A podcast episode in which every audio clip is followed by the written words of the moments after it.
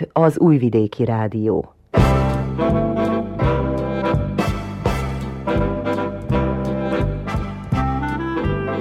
Mozaik.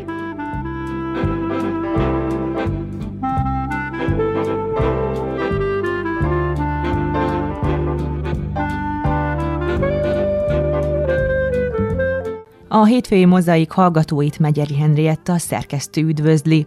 Műsorunk első órájában beszélgetést hallhatnak az adai Lippai Mónikával és Birkás Jánossal, akik több évtizeden át fáradhatatlanul tanították zenélni a fiatalokat. Emellett a Musica Humana kamarakórus megalakítása is nevükhöz fűződik. A második órában Óbecsére kalauzoljuk önöket. Hallhatnak az Élő könyvtár nevű rendezvényről, melynek keretében diszkriminált, sérült vagy egyéb hátrányos helyzetben élő emberek élettörténetét mutatták be. Szólunk a helyi Caritas jótékonysági koncertjéről, mely által a fogyatékkal élő személyek műhely munkájának fenntartására gyűjtöttek. Ugyanitt heti rendszerességgel indult mentálhigiénés tanácsadás is. Gulics Rózsát szólaltattuk meg a téma fontosságáról. Ennyi a kínálatunk, ha felkeltettük érdeklődésüket, tartsanak velünk!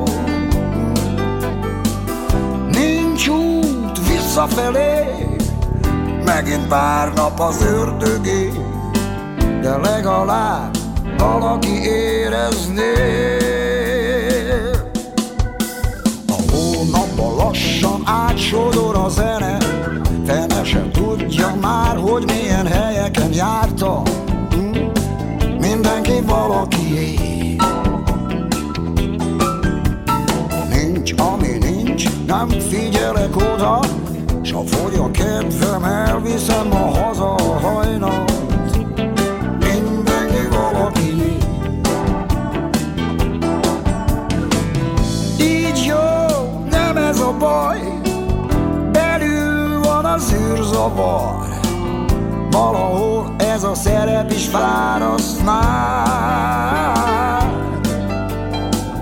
Nincs út visszafelé, megint pár nap az ördögé, de legalább valaki értené. Várj, várj, várj, nehogy bármit kitalálj. Ez csak egy dal, ez csak egy dal, semmi se fáj. Várj, várj, várj, nehogy bármit kitalálj. Ez csak egy dal, félre ne és ne telefonálj.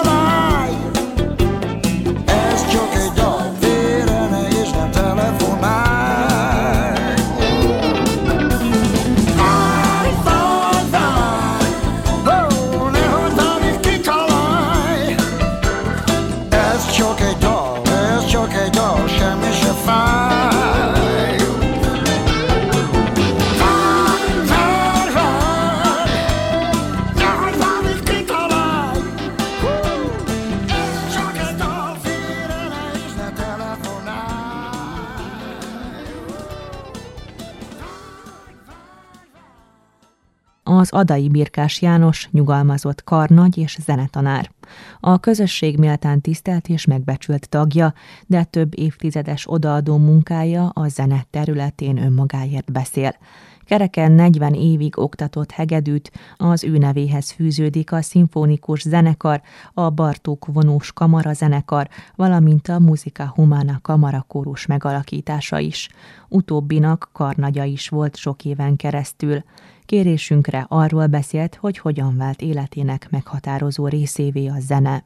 Mikor beiratkoztam az állami iskolába, elsőbe, másodikba, már akkor nyilván érdeklődtem a zene iránt, és harmadik osztályba jártam, amikor Zentán ott elkezdtem én a zeneiskolába járni, akkor ott még nem volt zeneóvoda, meg előkészítő, meg ilyenek, amik ma vannak.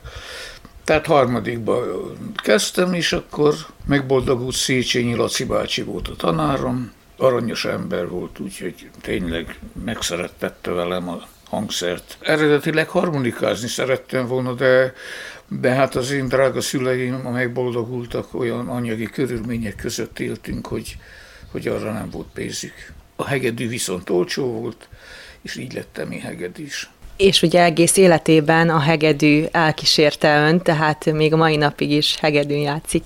Igen, elkísértet.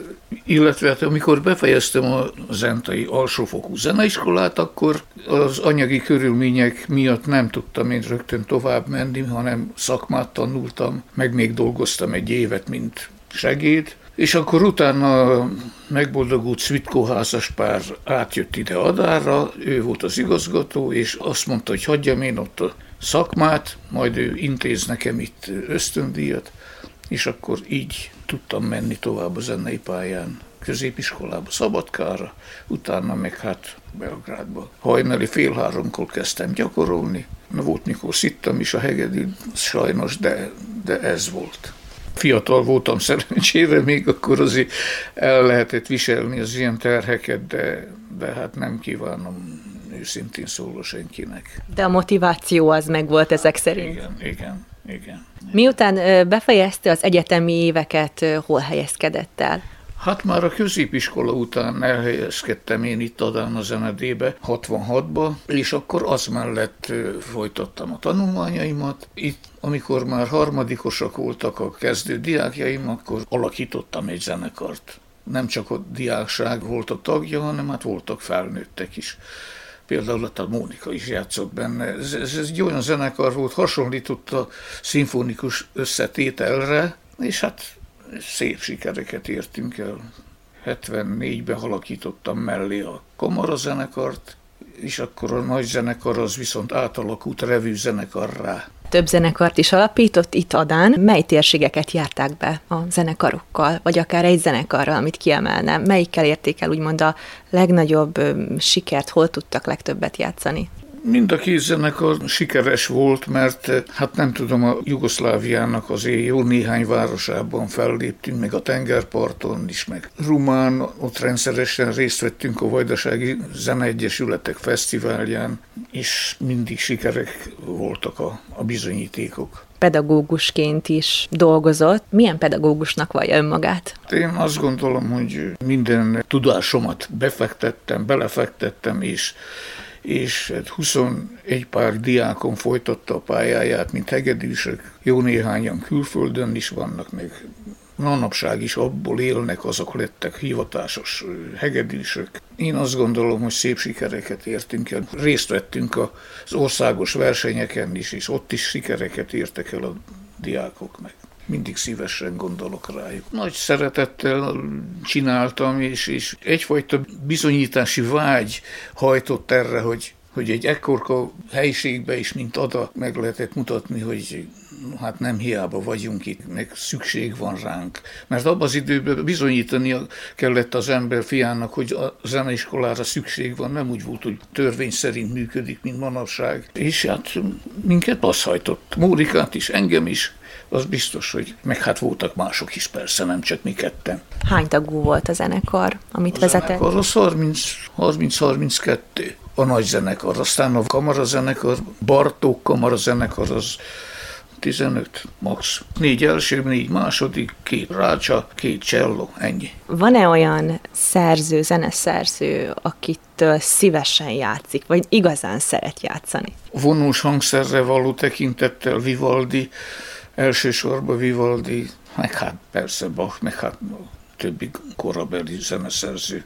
Főleg azok voltak a kedvenceim. A tavalyi évben életfa díjjal jutalmazták önt. Számított erre, illetve mit jelent az ön számára ez a díj? Nem számítottam őszintén szólva rá. Hát valakinek eszébe jutottam, és akkor beajánlották. Aztán ment ez a zeneiskola ajánlata, a kultúrközpont ajánlata, meg hát a községi vezetőségből, akik ezzel vannak megbízva, a kultúrával vannak megbízva, és ez így volt.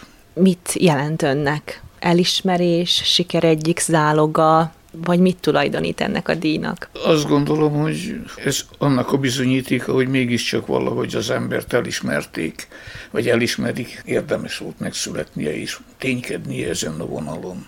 Most már nyugdíjas, de még mindig aktív zenei tekintetben. Há, igen, a kórussal harminc évesek leszünk az idén, majd megünnepeljük, ha Isten segít. Ezt akkor alakítottuk, amikor a háború véget vetett annak a korszaknak, hogy a zenekarokkal ténykedtünk. Szétmenekültek jó néhányan akkor, és, és akkor egy, egy-két évet, mint zeneiskolai igazgató is voltam abban az időben, és hát akkor kibírtuk egy-két-három évig, aztán már nem tudtuk tovább folytatni azt, azt hogy se zenekar, se énekar, se semmi nincs. Akkor azt mondtam a kollektívnak, hogy alakítsunk egy énekart. Ők támogattak ebben, és ez kilencvenháromban megalakult a kórus. És azóta is aktívan működik. Igen. Most a harminc éves jubileumra terveznek-e valamilyen nagyobb ívű koncertet, rendezvényt? A következő hónap elsején fogjuk az ünnepi hangversenyt megtartani. A komlói pedagógus kórus lesz a vendégünk, akikkel nagyon-nagyon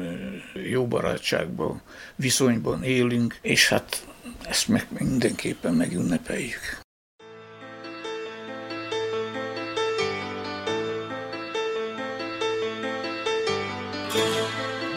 Hajába tép a szél,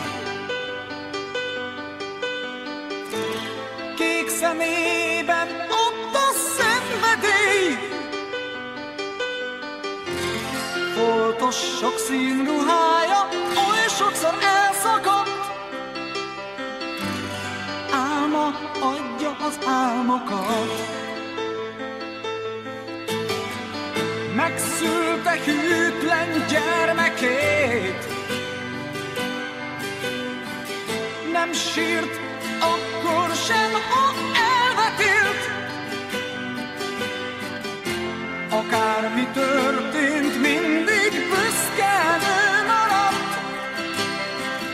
így élt a sok-sok év alatt.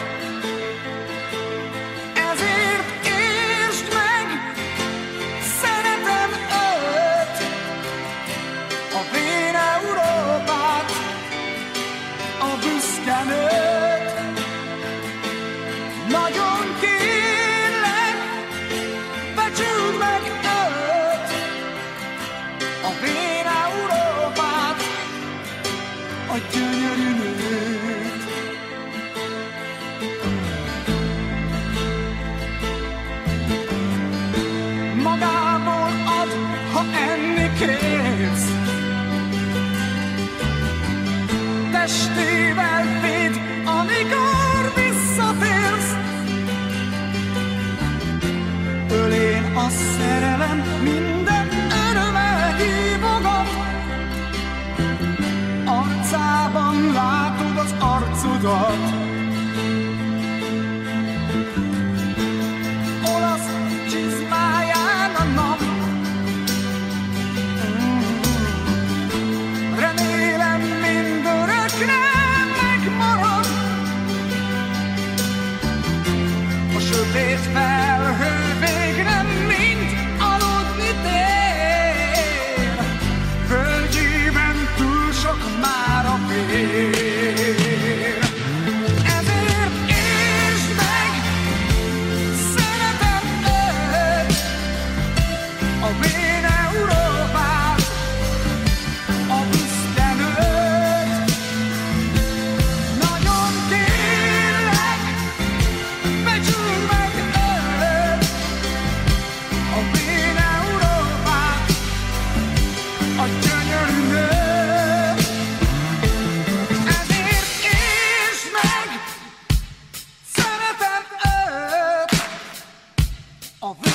Európát, a büszke nőt.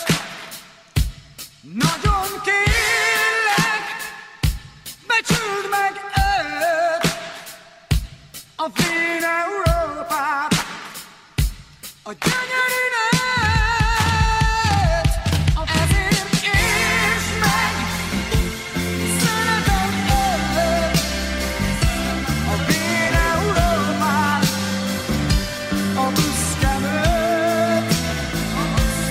Nagyon kérlek, becsüld meg őt, a fén Európát, a gyönyörű nőt. Ezért értsd meg, szeretem őt, a fén Európát, a büszke nőt. Nagyon kérlek, becsüld meg őt, a fén Európát, a gyönyörű nőt. Ezért értsd meg, szeretem őt, a fén Európát.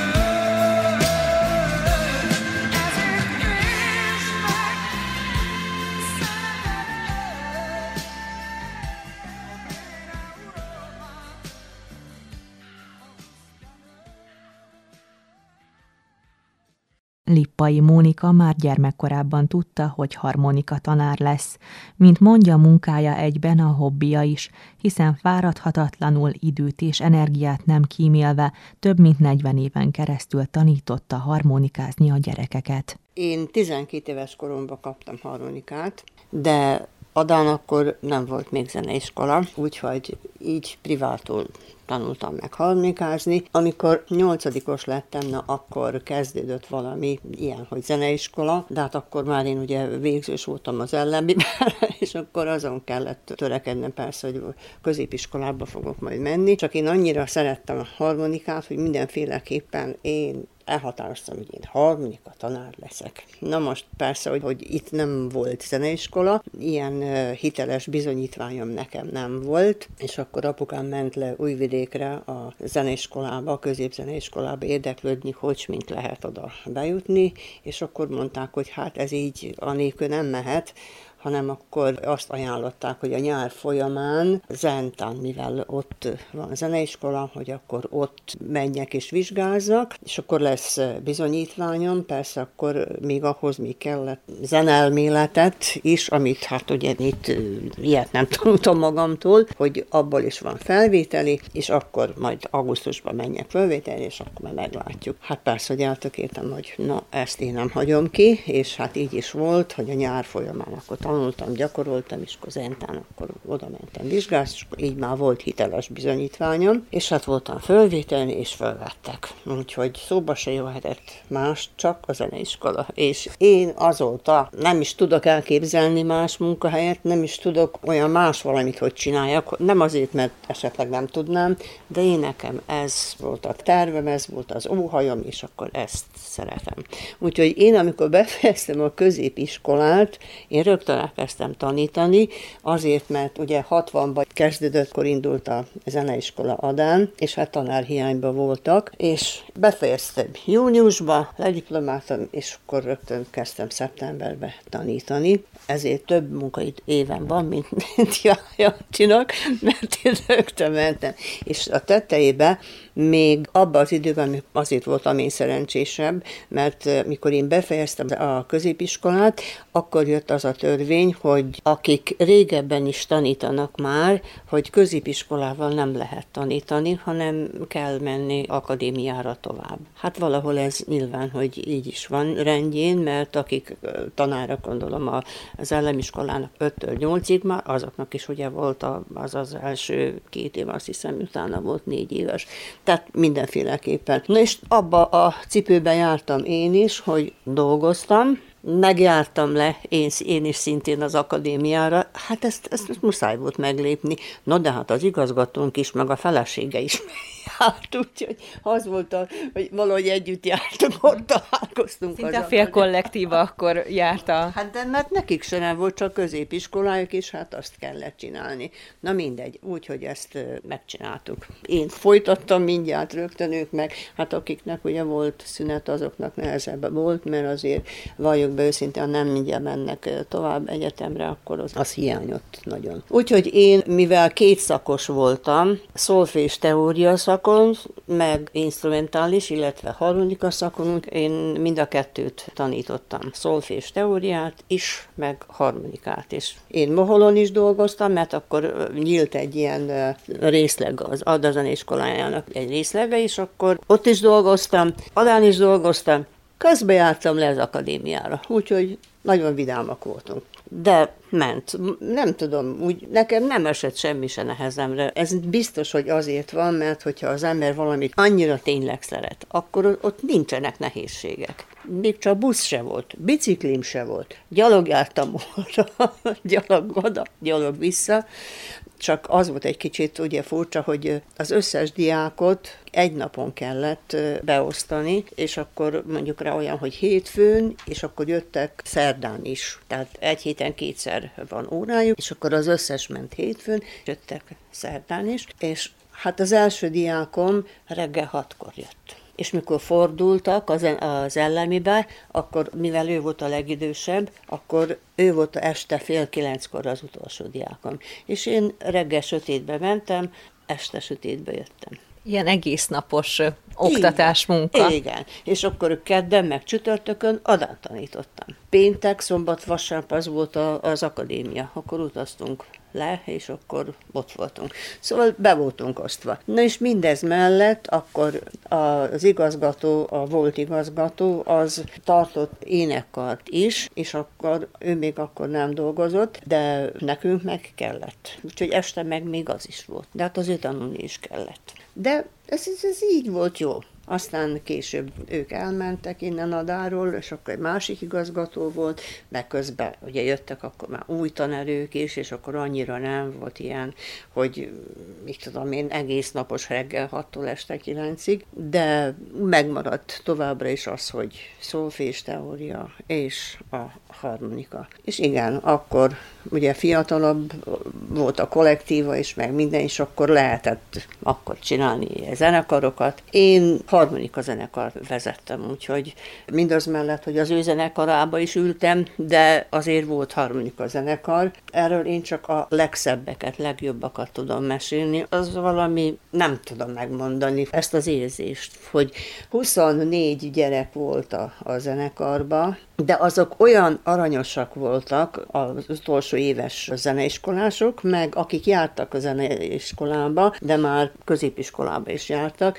ezt a csoportot foglalta magába, de azok a gyerekek azok úgy be voltak sózva, hogy ott hiányzás nem volt. Hogy most nem jöttek, vagy ez a bajuk volt, vagy az a baj, hogy...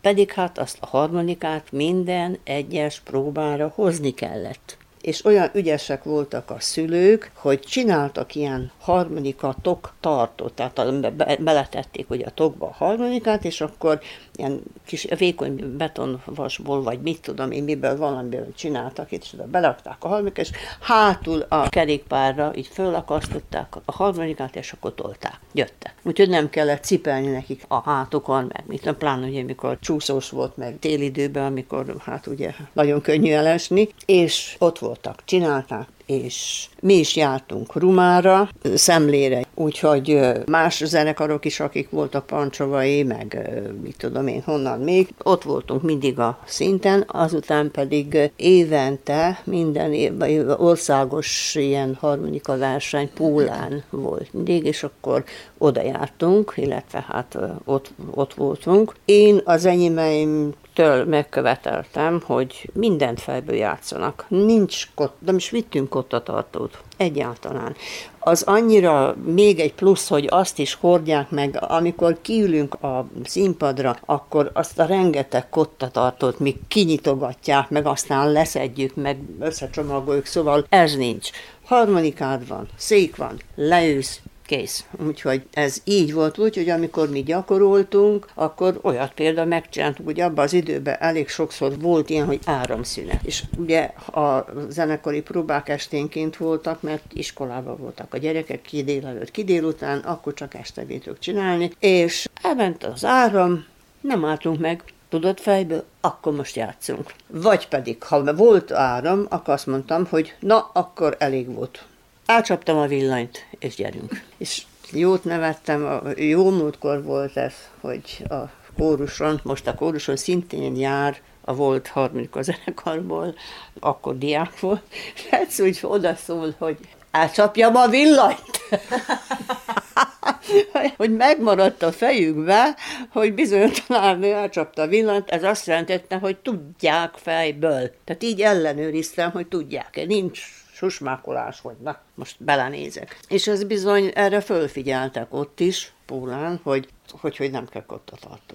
Mondom, mert nem használunk kottatartót, nincs, nem kell. És akárhányszor ott voltunk, mindig nagy dicséreteket kaptunk, stb. Ott mindig ilyen nemzetközi zsűri volt, tehát ott nem hazai, meg ilyen, és például megkaptuk azt, hogy Olaszországba, ott is versenyen részt vegyünk, tehát azok mehettek ki, vagy az mehetett ki, abba az évben Ada mehetett ki, és akkor ott játszottunk. Hát ott is nagyon nagy meglepetés ért, mert nem számítottam rá, hát honnan, innen, onnan, amonnan, Németországban, mindenhonnan ugye jöttek, és harmadikok lettünk. Rögtön az első ilyen kivonulásunkra az lett. Úgyhogy tényleg ez egy olyan jó érzés, és az, hogy a gyerekek maguk be vannak annyira vadulva, annyira, mint, hogy gyerünk, gyerünk és csináljuk, mert hogy nagyon szerették ők is. Úgyhogy ez az embernek tényleg még egy ilyen nagyon nagy löketet ad, hogy gyerünk, csináljuk, gyerünk, csináljuk is. Hát így múlt el a negyvenhárom év.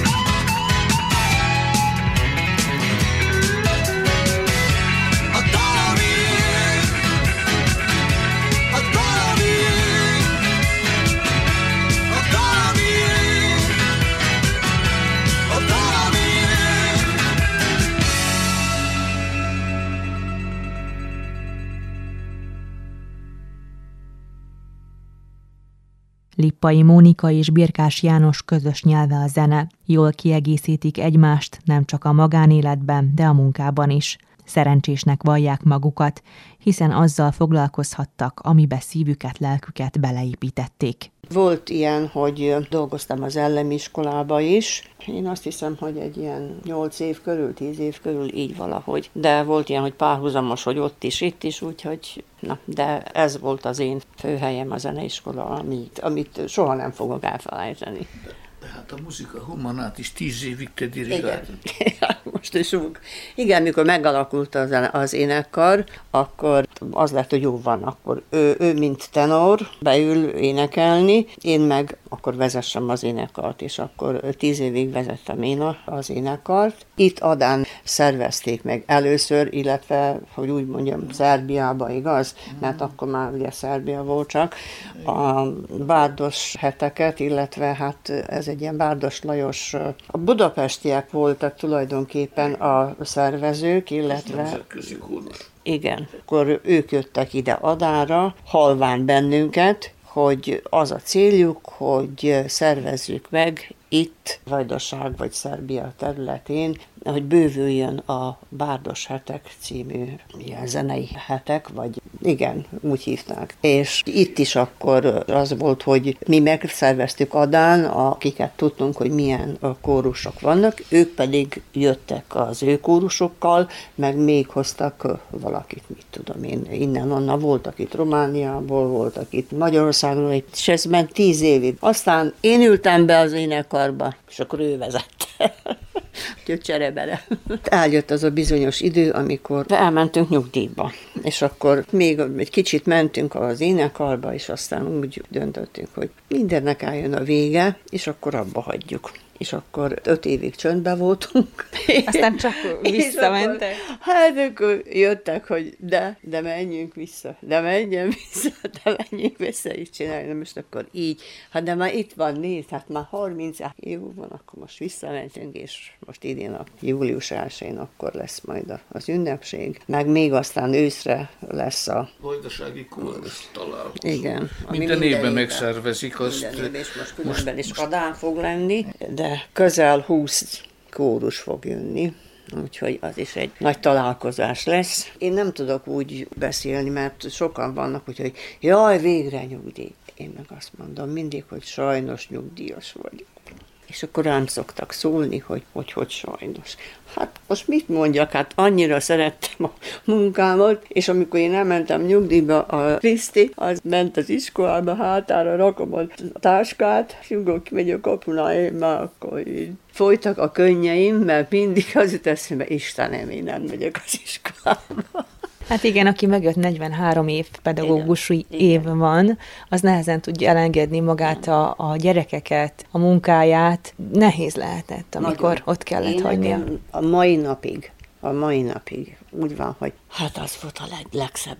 És aki ugye egyszer megízdeli a pedagógusi pályát, és rájön valójában, ez nem egy munka, hanem valójában egy hivatás, akkor az élete végéig valamilyen szinten megmaradt pedagógusnak. Nem is, hogy hivatás, hanem szinte hobbivá vált az ember. Mindegy volt, hogy vasárnap kellett próbálni, este kellett próbálni, vagy volt olyan eset, akkor még Jugoszlávia, ugye, amikor Tito születésnapja volt, május huszonötödikén, vagy mikor, meg ilyen ifjúsági nap, az ilyen nagy ünnepélyek voltak, meg pályán fölvonult az iskola, szóval nagyon nagy ünnepek szoktak lenni, és volt olyan eset, hogy jöttünk vissza Póláról, ami egy egész éjszakai út busszal, és kiszálltunk a buszból a gyerekekkel, és gyorsan ott a pályán magunkat rendbe raktuk, és akkor beültünk a székekre, és játszottuk a Rózsatítot. Mit is, akkor nem, mert a macskica már itt volt, várt bennünket, ő énekelt, mi meg játszottunk. És ezt megcsináltuk vidáman. Egy gyerek se nem nyarvogott, hogy belé most haza akarok menni. Nem. Buszból ki, odaültünk és, és csinál. Úgyhogy ezt nem lehet elfelejteni, vagy azt mondani, hogy na, végre. Ilyen nincs. Lehet, hogy ez másnál nem így van, de nálunk így van.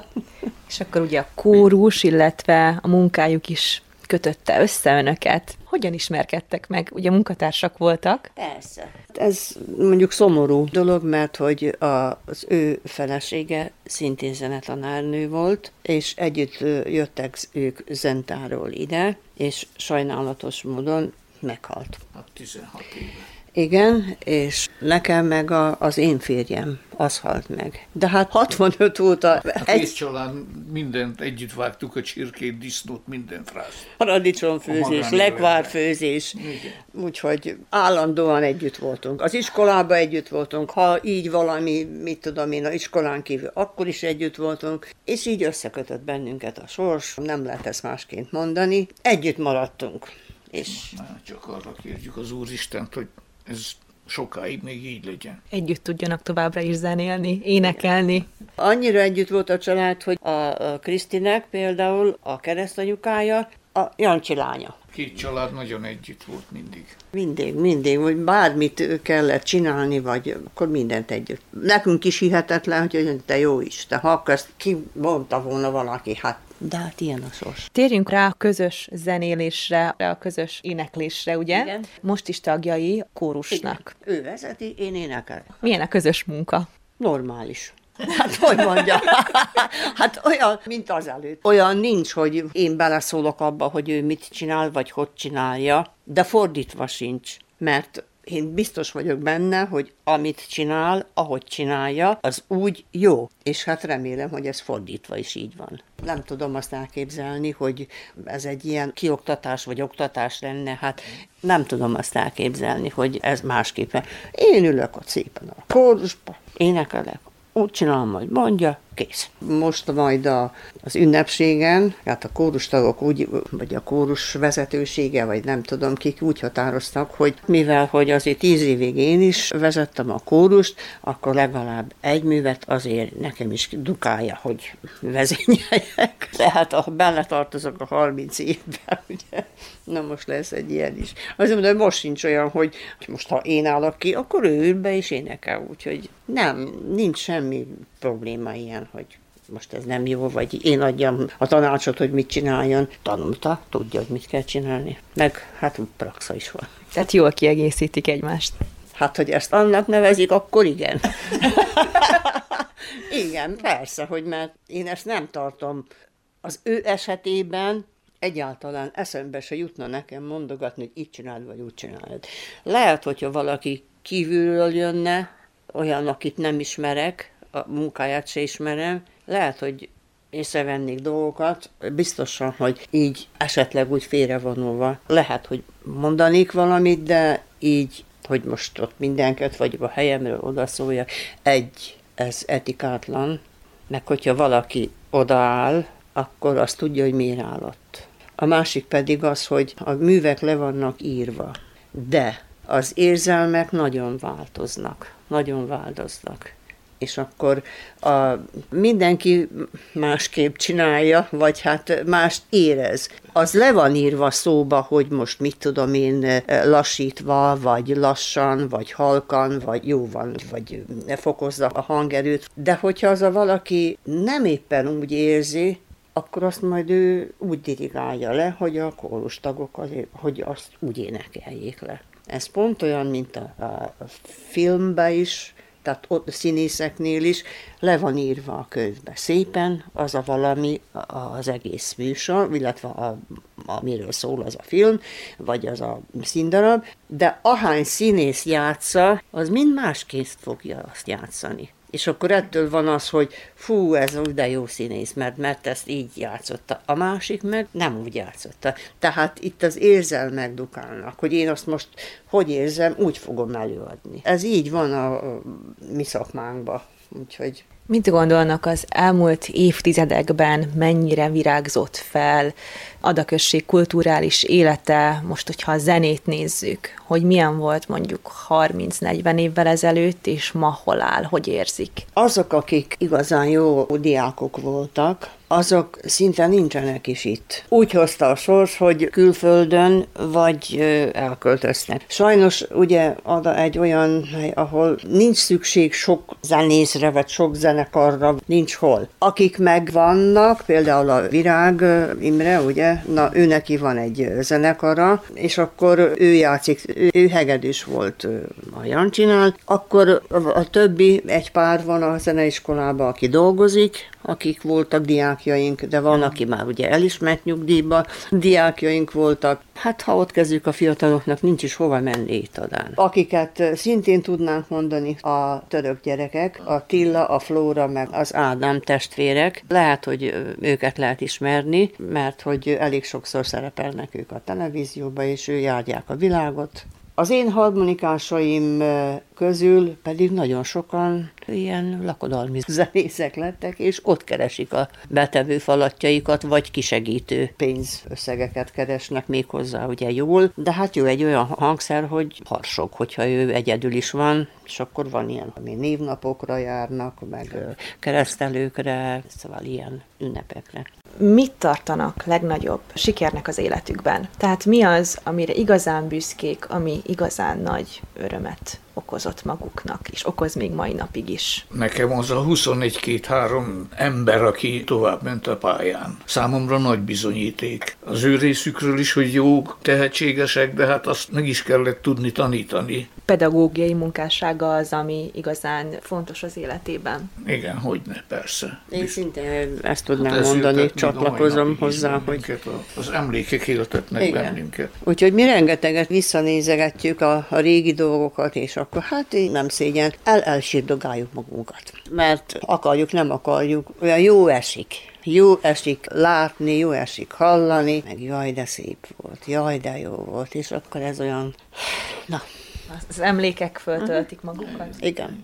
Olyan jó lenne, hogyha azért úgy minden pedagógusnak így tala lenne a lelke. Ugye az ember úgy szeretné, az, nem tudom hányan voltak a hány évtizeden keresztül, de egyszerre az, egészet, az egész csapatot átölelni, azóna igazi élmény, és szeretettel gondolunk mindenkire. Persze. Ez végünkig elkísérlet, persze, nem, nem mondjam. Még nem is mentek tovább a pályán, hát nem mehetett mindenki, de hát azokat ugyanúgy szereti az ember fia. Volt tanítványaikkal szoktak találkozni? Ezért... Olje, olje, persze. Nem csak a, itt adán, hanem mondjuk én Útján is dolgoztam, Mohollon dolgoztam, Adán dolgoztam, és sokszor, és úgy szégyellem is magamat, hogy jönnek velem szembe, köszönnek, nagy mosollyal, de hát de nem tudom, hogy kicsoda. Hát ez az. Azért, mert ugye abból a kis siskás kisfiúból apuka, aki vezeti a gyerekeit, vagy nagymama, aki szintén az unokáját vezeti, és akkor persze, hogy megváltozott. Lehet, hogy én nem változtam akkorát, de azért egy kicsi gyerekből, amikor egy nagymama lesz, vagy egy apuka lesz,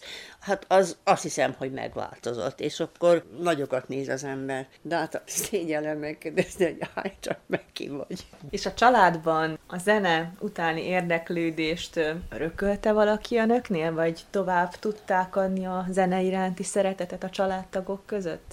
Én az unokámnak. Ő vitte ezt a szakot, illetve hát csinálta. Ellenben a Krisztikének anyukája, aki az én lányom, ő is befejezte a hegedű szakot Jancsinál, mert hát persze, ő hozzájárt végig, ugye, amikor befejezte a, az alsófokú zeneiskolát, azt csinálta, alsófokú zeneiskolát. Kriszti az jobban valahogy gyorsabban tudott úgy megtanulni dolgokat, meg úgy jobban állt neki, tehát hogy látszott rajt, hogy ezt jó lenne csinálja tovább, mert van mit csinálni, tehát és bírni fogja. Mindaz mellett, hogy hegedült, énekelt sokat.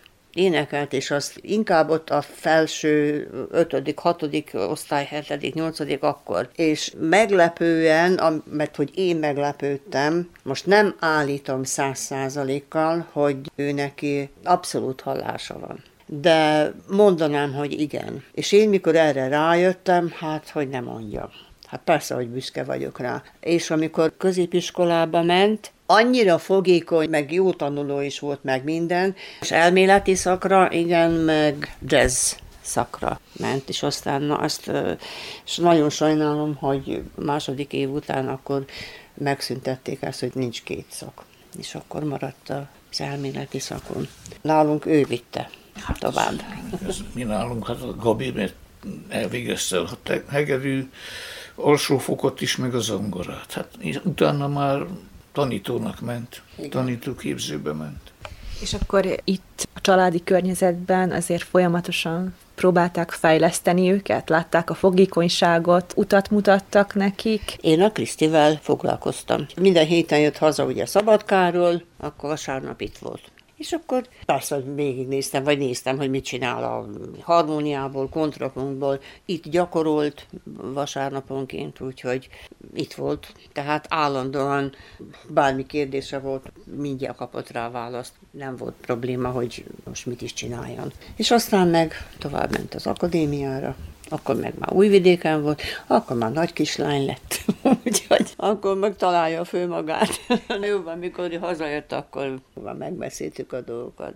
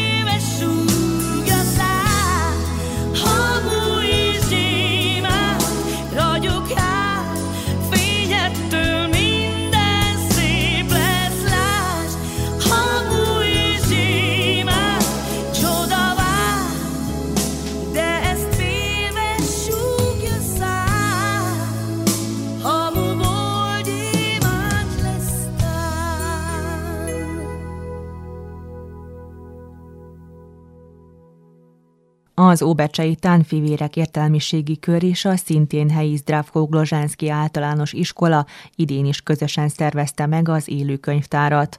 A Tán Emlékházban rendezett program keretében tizenhat élettörténetet hallhattak az érdeklődők, Zórád Cservenyák Anetta összeállítása. Bonifát László, a Tán értelmiségi kör elnöke elmondta, hogy a tavalyi évhez hasonlóan idén is nagyon sok érdeklődő látogatott el az eseményre. Az Élő könyvtárunkat idén második alkalommal szervezzük meg, tavaly volt az első, és mivel nagyon sikeres volt, ezért az idei évben is próbáltunk legalább egy akkorát, akkora méretű programot szervezni, viszont azt büszkén mondhatom el, hogy nagyobb lett, mint tavaly volt. tizenhat darab könyvünk van, tizenhat darab ember mondja el, meséli el az élettörténetét, és több mint négyszázötven olvasás lesz, ami azt jelenti, hogy az embereket érdekli, és az embereket érdekli a más embereknek a az élettörténete, az ő tapasztalataik és az ő küzdelmük. Büszkék vagyunk rá, hogy bemutathatjuk itt a Tán Emlékházban. Ez a tolerancia programsorozatunknak a második megállója, és reméljük, hogy a jövőben is jól fog sikerülni, és tudunk majd rajta dolgozni, és dolgozunk tovább. Börcsök Margarita, a Zdravko Gložanski általános iskola pszichológusa, az esemény koordinátora. Az Élő könyvtár valójában módszer, amelyet folyamatosan lehet alkalmazni, tehát nem évente, hanem egy, egy olyan fantasztikus lehetőség mindenkinek. Lehet alkalmazni akár egy iskolában, vagy egy, egy, egy osztályteremben, csak egy tagozattal, vagy egy osztállyal valójában. Nekünk az anyagi körülmények miatt jut minden évben esély arra, hogy, hogy ezt megszervezzük. A visszajelzések fantasztikusak, tehát az elsőt a tavalyi után valójában minden olvasó úgy tudja elhagyni csak az élőkönyvtárat, amikor befejezte az olvasást, hogy kitölt egy értékelőlapot, illetve hagy üzenetet. Maximálisan azt hiszem, hogy egy vagy két értékelőlapunk volt kevesebb, mint ötös osztályzattal értékelve. Különben tehát maga az egész szervezés, az élmények, amelyeket vittek magukkal, A, a nyitott kérdések voltak azzal kapcsolatban, hogy mi újat tanultak meg, illetve milyen tudással, élményekkel gazdagodtak, tehát nagyon-nagyon mély nyomokat hagyott az olvasókon is. Viszont azt is hozzá kell tennem, hogy ez a módszer nagyon-nagyon hasznos a könyveknek is. Újra és újra lehetőségük van arra, hogy feldolgozzák, illetve ha már megerősödtek, akkor hogy elmondják és erősítsék a, a, a, az olvasókat valójában. Tehát ez a folyamat nekik fantasztikus. Farkas István könyv szerepében volt jelen, melynek címe Soha ne add fel. A könyv címem az, hogy ne add fel. Különféle rossz ö, események, történések, érzések ö, gyakran összetöri az embert. Gyakran elveszi az életkedvét, elveszi a motivációt, hogy ö, tovább menjen, beragad egy helybe, egyszerűen ö, eltűnik. És ezt szeretném átvinni az olvasókra, nem hogy nem szabad, nem hogy tiltott, de nem jó, ha ilyen állapotba kerülünk. Mindig van valami megoldás, természetesen vannak pillanatok, amikor leblokkolunk, beregedünk egy helybe, de nem szabad ráállni, hogy ez állandó állapotá váljon. Nagy Anna tizenkét éves, cerebrális paralízisben szenved. Édesanyjával, Nagy Tóth Ildikóval mindketten a könyv szerepébe bújtak. Tulajdonképpen én leszek az, aki elmeséli az életünket. Anna pedig itt van, hogy vizuálisan is látják az olvasók, hogy miről beszélek. Annának van egy ikertestvérje és egy hat éve idősebb fiú testvérük, úgyhogy három gyerek van a családban. Ez egy hosszadalmas procedúra, ami a harcainkat jellemzi. Próbáljuk teljesen megegyszerűsíteni a mindennapjainkat, hogy az, a nehézségektől függetlenül tehát egy teljes teljesen normális és egy vidám család életet éljünk. Persze Annát amennyire csak tudjuk, bekapcsoljuk a, a mindennapba, és tehát itt a, a család és az egymás segítsége ugye az, ami kikerekíti ezt az egész mesét és ezt az egész életünket, mint különben más családokban is tulajdonképpen, ahogy kellene működni, csak itt valahogy erősebben, tehát komolyabban kell, hogy egymást buzdítsuk és hogy egymásnak segítsünk. Most pár pillanat érzem, hogy egy egyenes úton vagyunk, nagyon jó helyen vagyunk, és ott vagyunk, ahol kell, hogy legyünk. Tehát az, ami a legfőbb célunk, hogy Anna egy nap önálló személy legyen. A törpenövésű Pavlovsky Vangéliak könyv szerepében volt jelen az eseményen, melynek címe Kisember nagy szívvel. A családban nincs senki reggel, a testvéremek normálisak, magasak, csak én lettem ilyen kicsi.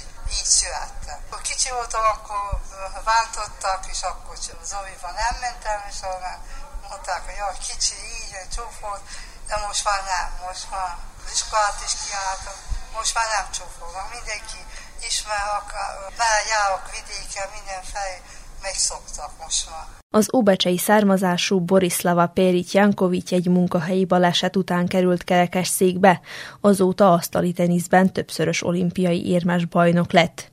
kétezer-tizenötben a világ legjobb fogyatékkal élő asztaliteniszezőjének választották, és mindemellett családot is alapított. Ovdje je poruka da se deci prenese da dobro razmišljaju pre nego što se odluče da isprobaju koje su njihove granice.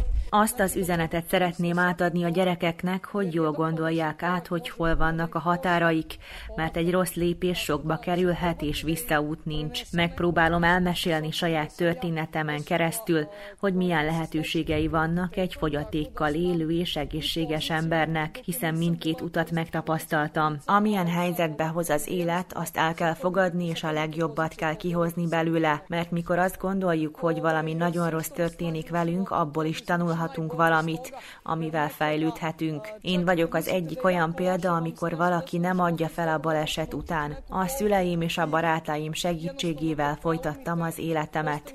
Igyekeztem kihozni belőle a lehető legtöbbet, de azt gondolom, hogy még nem jutottam el a maximumig. Az Élő könyvtár elnevezésű rendezvényt az Oktatási Minisztérium támogatta.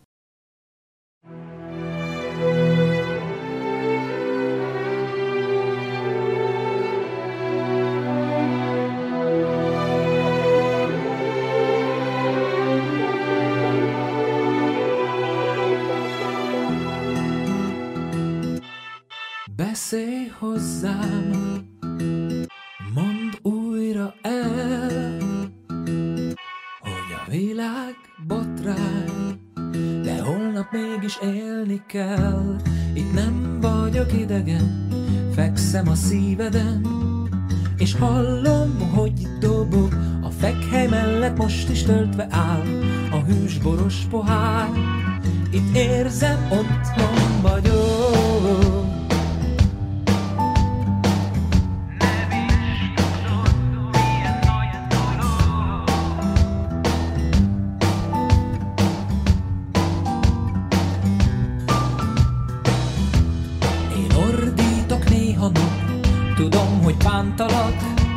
Csak szidlak a semmiért, hiányzik néha egy kis fájdalom, máskor meg nem bírom azt, hogy folyton megkísért. Adj hitet, és elhiszem neked, hogy élni szebben is lehet. Sok okos megved és nevet, de te észre se vedd, csak adj hitet.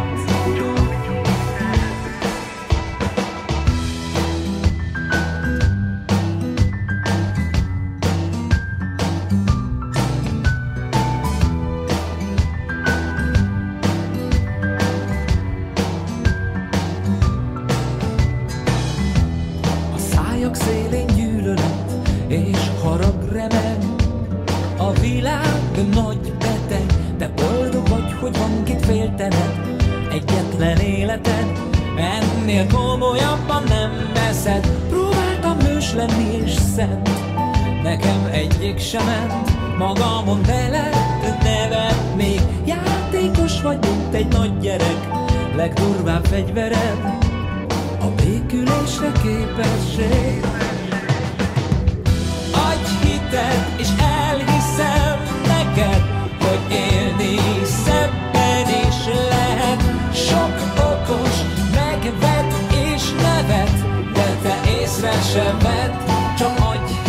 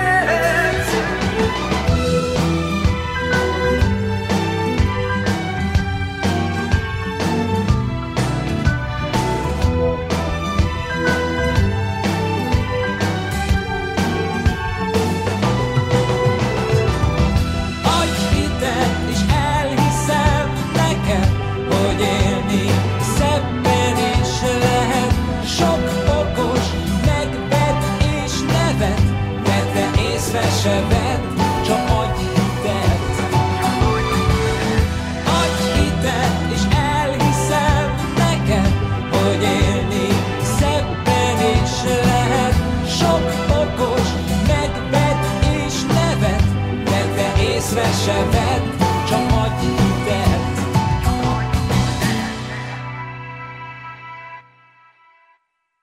Az óbecsei Petőfi Sándor magyar kultúrkörben jótékonysági koncertet tartott a helyi Caritas szervezet, melynek keretében a fogyatékkal élő személyek műhely munkáinak fenntartására gyűjtöttek. Kőműves Tímea hangfelvétele következik. Az óbecsei Caritas keretében több mint tíz fogyatékkal élő személlyel foglalkoznak, akik számára különböző műhely munkákat és programokat szerveznek heti rendszerességgel. Nagyon sok szép kézi munkák vannak, például nem olyan rég voltunk ugye Palicson, ahol ö, elnyertük az első díjat. Ö, ugye ottan körülbelül nyolcszáz, nyolcszáz személy közül mi voltunk a legelsők a gyerekekkel, ugye, mi, mi csapatunkkal. És ennek nagyon örülünk, hogy ilyen szépen tudnak haladni és fejlődni, és ennek örülök ö, kiemelően, hogy, hogy ezeken a gyerekeken tudok segíteni, és persze közös közreműködéssel tudunk is segíteni. A szervezet kétezer-tizenhárom óta önkéntes alapon működik, a fenntartásához szükséges pénzeszközöket pedig különböző programok által igyekeznek biztosítani. Foglalkozunk velük, kézimunkázunk velük, szerepelünk, és ehhez mindhez anyag is kell.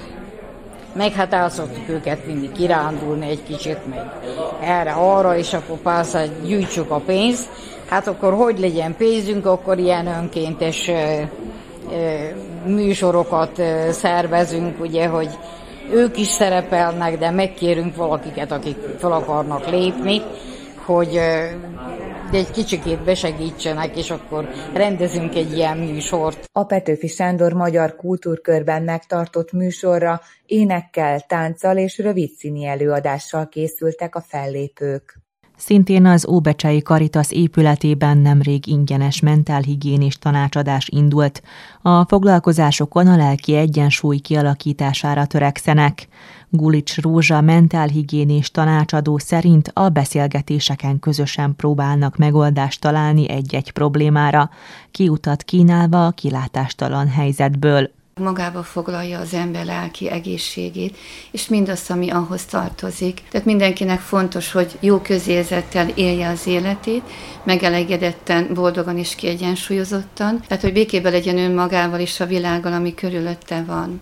A mentálhigiénés segítő szakembernek az a feladata, hogy a beszélgetés folyamán segítsen a kliensnek azokban a pontokban, amelyben úgy érzi, hogy elakadt. Tehát gyakorlatilag a mentálhigiénés szakember mozgósítja az ember belső erőforrásait, hogy fölismerje önmagában, a saját életében, helyzetében világosan azokat a pontokat, amelyben úgy megakad, olyan elakadás van, hogy egyedül segítség nélkül nem tud tovább lépni. És a beszélgetés alapján segítsen egy olyan távlatokat nyitni, amelyek az egyénben meghozzák a választ, tehát megadják neki a, azt mondjuk azt a veszőparipát, vagy legyen azt a kormánykereket, amit utána jól tud kormányozni, hogy abból kilépjen és tovább tudjon zökkenőmentesen élni. Tehát az egészséges életmódú embereknek a segítéséről van szó, mert a mentálhigiénés szakemberű nem diagnosztizál, nem a terápiát nem gyógykezel, de ha felismeri, hogy olyan személyről van szó, akinél kicsit szétcsúszott a személyisége, a helyzetből adódóan, vagy egyéb körülmények miatt, akkor tudja például a pszichológushoz tovább küldeni. Gyakorlatilag mindenkinek az életében elérkezhet egy olyan pont, akkor úgy érzi, hogy megreked. Valahogy falba ütközik, nem látja az ajtót, vagy az ablakot, vagy kicsit sötétben tapogatózik.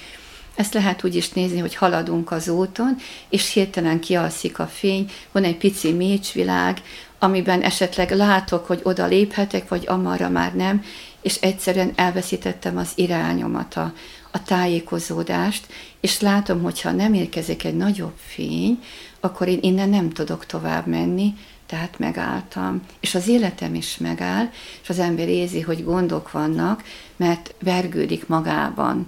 Kicsit úgy, mint hal a szárazon, és nem kap igazából levegőt olyan, tehát mintha úgy folytogatná az élethelyzet. Ilyenkor ajánlatos beszélgetést folytatni, mert gyakorlatilag a segítő szakember A beszélgetés és a hallgatás aktív módszerével segít a kliensnek kimondani a dolgokat, és belátni az összefüggéseket, tehát valahogy látni az életét ugye a múltból a jelenbe, és látni azokat az összefüggéseket, amelyek okozhatták ezt az elakadást. És miután ő ezt belátja, már egyedül kezdi látni, hogy ebből hogyan tud kilépni. Tehát itt igazából a beszélgetésnek a technikáján van a hangsúly, tehát az aktív hallgatás, és gyakorlatilag a visszatükröződő összefoglalás és a kérdések, amelyek ezt a távlatot megnyitják, tehát megnyitják ezt az utat, ezeket a kapukat vagy ablakokat, amelyekből az a fény be tud áradni, hogy a válasz megjöjjön, és megfogalmazódjon magában a kliensben. A mindennapokban mondhatjuk azt, hogy napról napra egyre több stressz ér bennünket, akár a munkahelyen, a környezetünkben, vagy akár a családon belül is. Tehát a, a mentálhigiénés szakember valójában ezeket a szálakat próbálja elsimítani, az önmarcangolást, vagy a stressz helyzetekből való kilépés egyik kapaszkodója a mentálhigiénés szakember? Tehát gyakorlatilag igen, mert a lelki egészségünk függ a stressznek a kezelésétől, és a legtöbb dolog, ami ér bennünket, a stressz. És hogy igazából hogyan ö, kézbe venni, hogyan kezelni, ehhez ad egy újabb látásmódot. Mert gyakorlatilag mindenkinek van egy technikája, egy módszere, de meg vannak a, talán a megszokott stresszek, vagy a határok, amikor még úgy könnyedén tudunk tovább siklani, és sűrűn félretesszük ezeket a dolgokat, esetleg szőnyeg alá söpörjük. És amikor már van egy kupac, és belebotlunk, akkor kezdünk gondolkozni, és akkor hirtelen sok lesz az, ami van, és itt akkor tényleg komolyan meg kell állni, és időt szakítani arra, hogy azt előszedjük akár egyenként. Ezért is van az, hogy a segítő beszélgetés egy olyan folyamatos találkozás, ami négy-öt alkalommal tart. negyvenöt percig tart, tehát titoktartás övezi, és gyakorlatilag maga az kliens az, aki felhozza a témát, hogy melyik alkalommal miről szeretném beszélni, mi az, amit érzi most, hogy a következő lépcső, amit majd be kell járjak, amit meg kell oldjak, hogy én fölfelé menjek a megoldás felé, és gyakorlatilag ő az, aki meghatározza, hogy négyszer vagy ötször jön el, mert érzi azt, hogy ő eljutott a megoldásig, és most már tudja az életét kézbe venni, és egyedül vinni tovább. Mit tapasztal, mennyire nyitnak önfelé az ismeretlen emberek? Ugye, mint említette a titoktartást, hogy abszolút nem szivárok ki semmilyen információ az alanyokról. Inkább ismerősök, ismeretlen személyek jelentkeznek önnél, hogy segítségre van szükségük. Mi a tapasztalata? Tehát segítő beszélgetést az ember nem tud közelállókkal folytatni, mert szubjektív. Tehát vannak érzelmi kapcsolatok az emberek között. Tehát akiről keveset tud, vagy aki esetleg egy ilyen felületes ismerősi kapcsolat van, azokkal lehet, mert nincs egy közelebbi kapcsolat, tehát közelebbi ismerettség, ami befolyásolhatja ezt az egész folyamatot. Maga a nyílás az nagyon nehéz. Maga a kliensek is szóvá tudják jönni, hát nehéz megnyílni, nehéz elmondani. Az emberek azt tapasztalják, hogy nem hallgatják meg őket, felületesen hallgatják. Tehát felületen mozgó ítélkezések, visszajelzések jönnek, amelyek sokszor még inkább magába folytják azt a klienset. És igazából nehezen nyílnak meg az emberek, mert nagyon bizalmatlanság. Én azt tapasztalom, hogy most ezt hogyan is mondjam el, hát most mégis egy idegen, meg hát én ezekről nem tudok beszélni, vagy nehéz ezt megfogalmazni, nehéz elmondani. Ez természetes. Szerintem ez talán rendben is van, mert az lenne gond, ha az ember kikiabálna a világnak, hogy mi van benne, mert a világ azt nem tudná úgy fogadni, ahogyan kell, hogy a kliensnek a javára váljon. Szerintem természetes folyamat, hogy idő kell, a bizalmat ki kell építeni.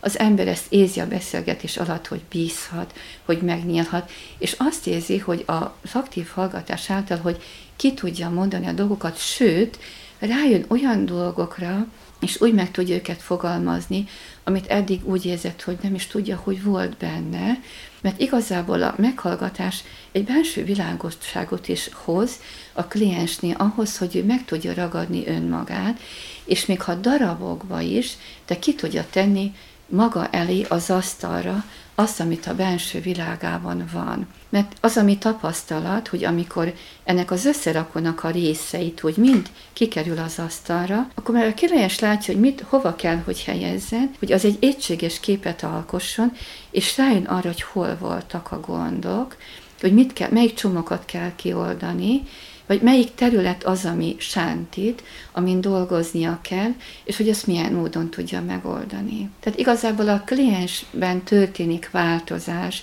előrelépésen horizontok nyílnak meg, és a belső életébe betér egy világosság, ahol látja önmagát, a folyamatokat, az életeket, és talán még jobban megbarátkozik önmagával, és rájön, hogy ami benne van, attól nem kell félnie.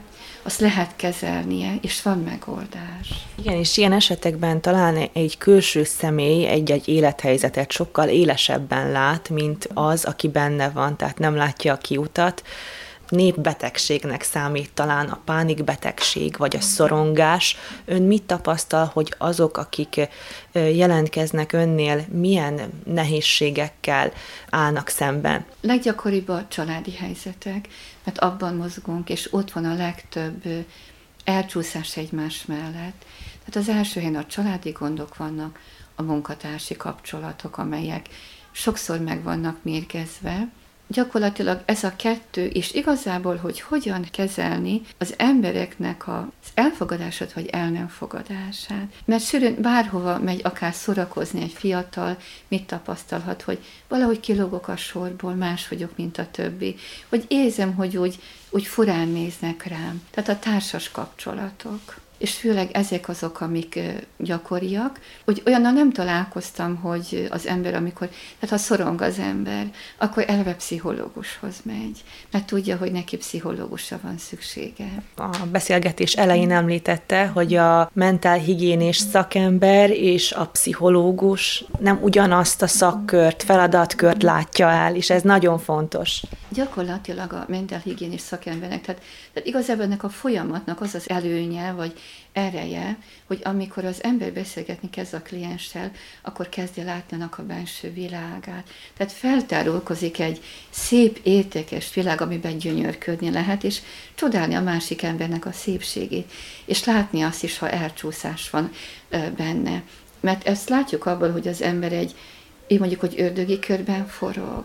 És abból látjuk, hogy az ember már belesült egy olyan körbe, amiben egy más jellegű szakembernek a segítségére van szükség, hogy ő abból ki tudjon lépni. Én tudok segíteni abban, hogy ő tudja kezelni azt a helyzetet, amiben van, és tovább lépjen. De amikor már belső egészségi, igen, pszichikai problémák vannak, azt lehet látni, és tudja az ember, hogy na, ez nem az én területem, nem az én asztalom, és én jó akaratom ellenére se nem tudok, tehát olyan megoldást adni, amire neki szüksége van, és akkor szakemberhez küldöm. Mi az, ami önt motiválja ebben a munkában? Az, amit én megtapasztaltam a tanulmányok sorában, sor alatt igazából, hogy arra jöttem rá, hogy mennyire humánus ez a szakma. Itt találtam meg ezt a leghumánusabb emberszeretetet. Én hitoktató vagyok, és a mi életünk az új szövetségre épült, tehát az Isten és ember szeretetre. És valahogy azt láttam, hogy azt, amire én törekedtem, mint hitoktató, ezt a világi szakmában, a világi területen kaptam még egy lehetőséget arra, hogy nem mint hitoktató, hanem mint mentálhigiénés segítő szakember foglalkozzak, és ugyanazt tegyem. Mert itt akkor nem csak a hitbeli, mert a hitoktatóként hitbeli dolgokkal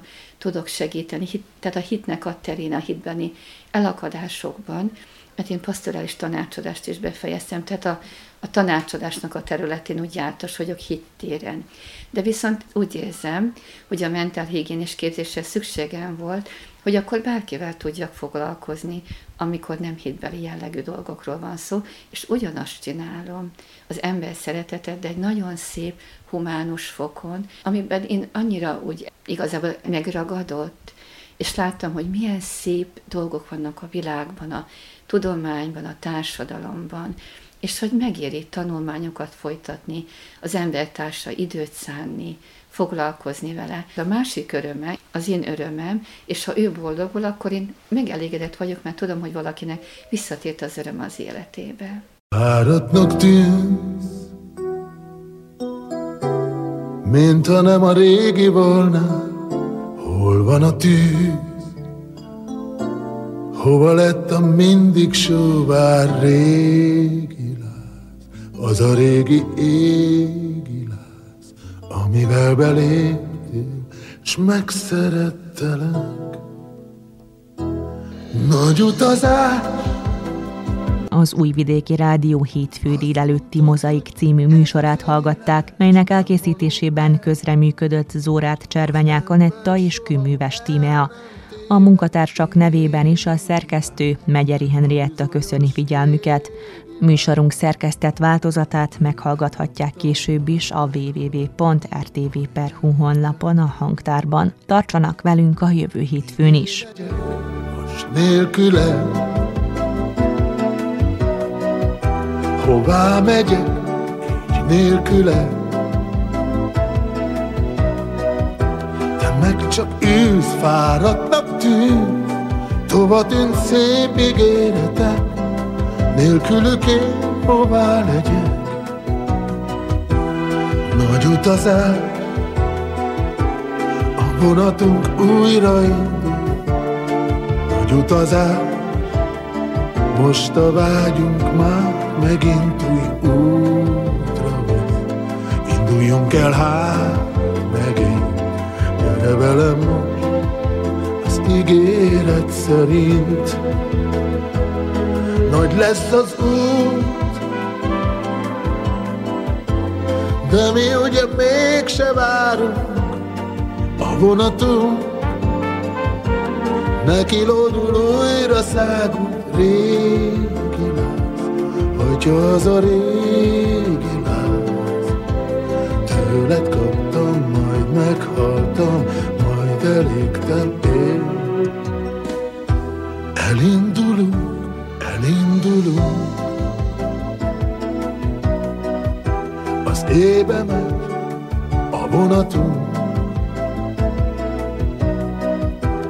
Éjszaka, az éjszaka, a puha testű éjszaka, vonatunk kattogó zaja, mint régi jó barátokat. Majd úgy fogad, majd úgy fogad, egy utazás az életünk. Mondtad, hát megint megyünk, nagy utazás az életünk. Elindulunk, elindulunk, az éjbe megy a vonatunk. S az éjszaka, az éjszaka, a puha testű éjszaka, vonatunk kattogó zaja, mint régi jó barátokat.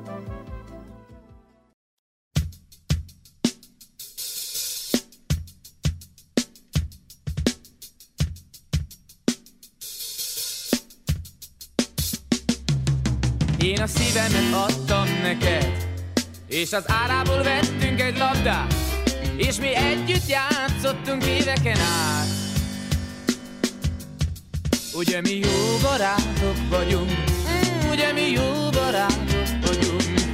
Én a zenémet adtam neked, de az árából nem kaptunk semmit, és mi együtt árultuk éveken át. Ugye mi jó barátok vagyunk, ó, ugye mi jó barátok vagyunk. Tudod, az első pofon a legnagyobb, aztán a többit lassan megszokod. Tudod, az első pofon a legnagyobb, aztán a többit megszokod. Én a kezemet adtam neked, és az árából vettünk egy hintát, és mi együtt ültünk benne éveken át. Ugye mi jó barátok vagyunk, hm, ugye mi jó barátok vagyunk. Az első pofon a legnagyobb, aztán a többit lassan megszokod. Tudod, az első pofon a legnagyobb, aztán a többit megszokod. Én a pénzemet adtam neked, de a pénzemért nem kaptunk semmit, és mi együtt néztük a kirakatot. Ugye mi jó barátok vagyunk, ó, ugye mi jó barátok vagyunk. Én a fülemet adtam neked, de te hallottál valamit rólam, és mi nem beszélgettünk éveken át. Ugye mi jó barátok vagyunk, hm, ugye mi jó barátok vagyunk. Ugye mi jó, ugye mi